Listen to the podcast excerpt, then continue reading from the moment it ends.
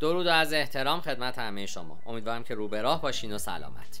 همونطور که می‌دونید یکی از موقعیت های مهم در فضای بازاریابی دیجیتال کمک به افزایش ترافیک وبسایت هست من دکتر علی ناصر حجتی هستم و می‌خوام در این پادکست به پنج روش مؤثر برای افزایش ترافیک واقعی به وبسایت شما بپردازم. لطفا با من همراه باشید افزایش ترافیک هرگز کار آسونی نبوده. به شنیدن این پادکست ادامه بدین تا پنج روش مؤثر برای افزایش ترافیک وبسایت خودتون رو در اون پیدا کنید. میزان ترافیکی که برای وبسایت خودتون ایجاد می‌کنید نشون میده که کسب و کار یا برند شما چقدر در دنیای دیجیتال و آنلاین موفق و محبوب شده. ترافیک همچنین مبنایی برای فروشه. اما چجوری می‌تونید در گام اول ترافیک وبسایت خودتون رو افزایش بدید؟ این پادکست به این سوال پاسخ خواهد داد. اگر به مخاطبان هدف خودتون دسترسی نداشته باشید و با اونها در ارتباط نباشید می‌تونه واقعا ناامید کننده باشه. این به اون معناست که چیزی در تکنیک های تولید محتوایی که استفاده می‌کنید درست نیست. به همین دلیل به پنج روش موثر برای افزایش ترافیک در وبسایت شما می‌پردازم. قبل از شروع اجازه بدید اهمیت ایجاد ترافیک مناسب رو براتون برجسته کنم. پس از همه شما می‌خواید که نرخ تبدیل شما هم مطابق با ترافیک بالا بره. این به اون معناست که هدف قرار دادن مخاطب مناسب از اهمیت بالایی برخورداره. شماره یک بازاریابی رسانه های اجتماعی. رسانه های اجتماعی مانند اینستاگرام، لینکدین و غیره می‌تونه با کمک بسیار زیادی تعداد زیاد محتوا برای وبسایت خودتون ایجاد کنه. رسانه های اجتماعی در سالهای اخیر ثابت کردند که قوی ترین ابزارهای بازاریابی هستند چون محبوبیت اونها به بالاترین حد خودشون رسیده. سهولت استفاده از این برنامه ها در تلفن ها باعث میشه که بهترین راه برای دستیابی به توده های مورد نظر باشند. با این حال هیچ چیزی آسون نیست و نیاز به آزمون و خطا، تلاش داشتن استراتژی همراه با ثبات داره. در ارسال پست های رسانه های اجتماعی خودتون منظم باشید و سعی کنید محتوای جذابی برای جذب مخاطب ایجاد کنید. بنابراین اونها احساس می‌کنن که می‌خوان درباره کسب و کار و محصولات یا خدمات شما بیشتر بدونند از این رو اونها از وبسایت شما هم بازدید می‌کنن.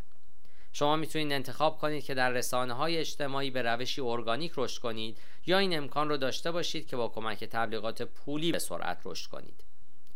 بنابراین ترکیبی از اینها به شما کمک می‌کنه که در ایجاد آگاهی از برند و ایجاد ترافیک برای وبسایت خودتون به پیش برید. شماره دو بازاریابی ایمیلی. یکی از اجزای بازاریابی ویروسی یا viral email marketing ه. ارسال ایمیل های مستقیم به مخاطب هدف دقیق تضمین می‌کنه که محتوا توسط کسانی که تعامل مؤثر ایجاد می‌کنن دیده میشه.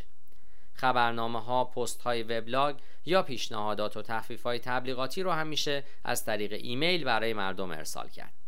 با این حال منظور من از اون که جذاب بمونید این هست که سعی کنید سرفصل ها و موضوعات خودتون رو به اندازه کافی دلپذیر نگه دارین تا مخاطب رو با هیچ گزینه‌ای به جز باز کردن ایمیل از روی کنجکاوی باقی نگذارید. شماره 3 با اینفلوئنسرها تماس بگیرید و همکاری کنید. این بازاریابی که بیشتر به عنوان influencer marketing شناخته میشه در سالهای اخیر با افزایش علاقه به اپلیکیشن های رسانه های اجتماعی ایجاد شده. شما با توجه به حوزه مربوطه به اینفلوئنسرهای رسانه های اجتماعی دسترسی پیدا می کنید با اونها همکاری می کنید یا به اونها پول می‌دید و از اونها می‌خواید که در مورد تجارت و محصولات شما با دنبال کنندگان بزرگ خودشون صحبت کنند.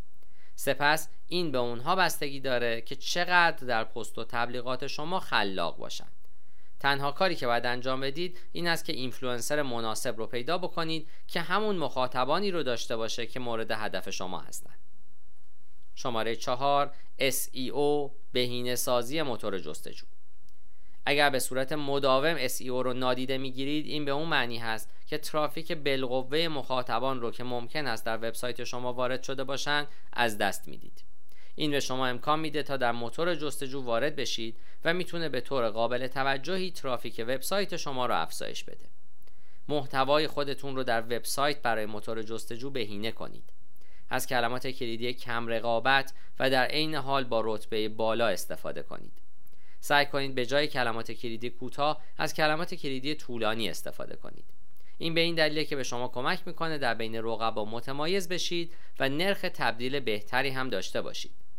راه دیگه ای که می‌تونید به سرعت در موتور جستجو وارد بشید با کمک تبلیغات گوگل که ثابت کرده در ایجاد ترافیک در کمترین زمان واقعا موثره. همچنین فراموش نکنید که به ارسال مطالب تازه در صفحات خودتون ادامه بدین و تمام محتوایی که ممکن هست کسل کننده و خسته کننده باشه رو حذف کنید توصیه می کنم که حداقل هفته یک بار مقاله ای رو پست و ارسال کنید با ایجاد و ارسال محتوای جذاب به صورت مداوم خوانندگان و دنبال کنندگان خودتون رو درگیر و به روز نگه میدارید. شماره 5 پست مهمان رو امتحان کنید. پست مهمان چیز جدیدی نیست اما در صورتی که شما از اون آگاه نیستین به معنی نوشتن یک پست برای وبسایت شخص دیگه ایه. پست مهمان ثابت کرده که بهترین استراتژی بازاریابی برای وبسایت هاست. چه فوایدی به همراه داره؟ می‌تونه به شما کمک بکنه که پیام کسب و کار خودتون رو به مخاطبان بیشتری منتقل کنید و وبسایت خودتون رو در معرض دید اونها قرار بدید. اغلب اوقات از شما خواسته میشه تا در پایان پست مهمان خودتون پیوندی به وبسایت خودتون بگذارید که طبیعتا به دریافت ترافیک ارجاع هم کمک می‌کنه. به همین ترتیب می‌تونید از دیگران بخواید که یک وبلاگ مهمان در وبسایت شما ایجاد کنند. این به ایجاد یک شبکه کمک می‌کنه. علاوه بر این پس از انتشار اونها می‌تونن در رسانه های اجتماعی خودشون با دنبال کنندگان و مخاطبان خودشون اون رو به اشتراک بگذارن این دوباره به شما کمک می‌کنه تا ترافیک بیشتری داشته باشید.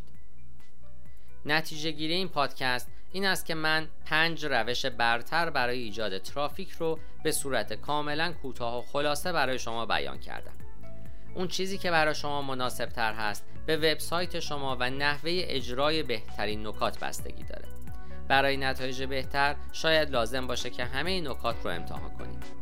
با وجود میلیون ها وبسایت در حال تلاش برای جلب توجه مخاطب هدف این به شما بستگی داره که چگونه تلاش می‌کنید.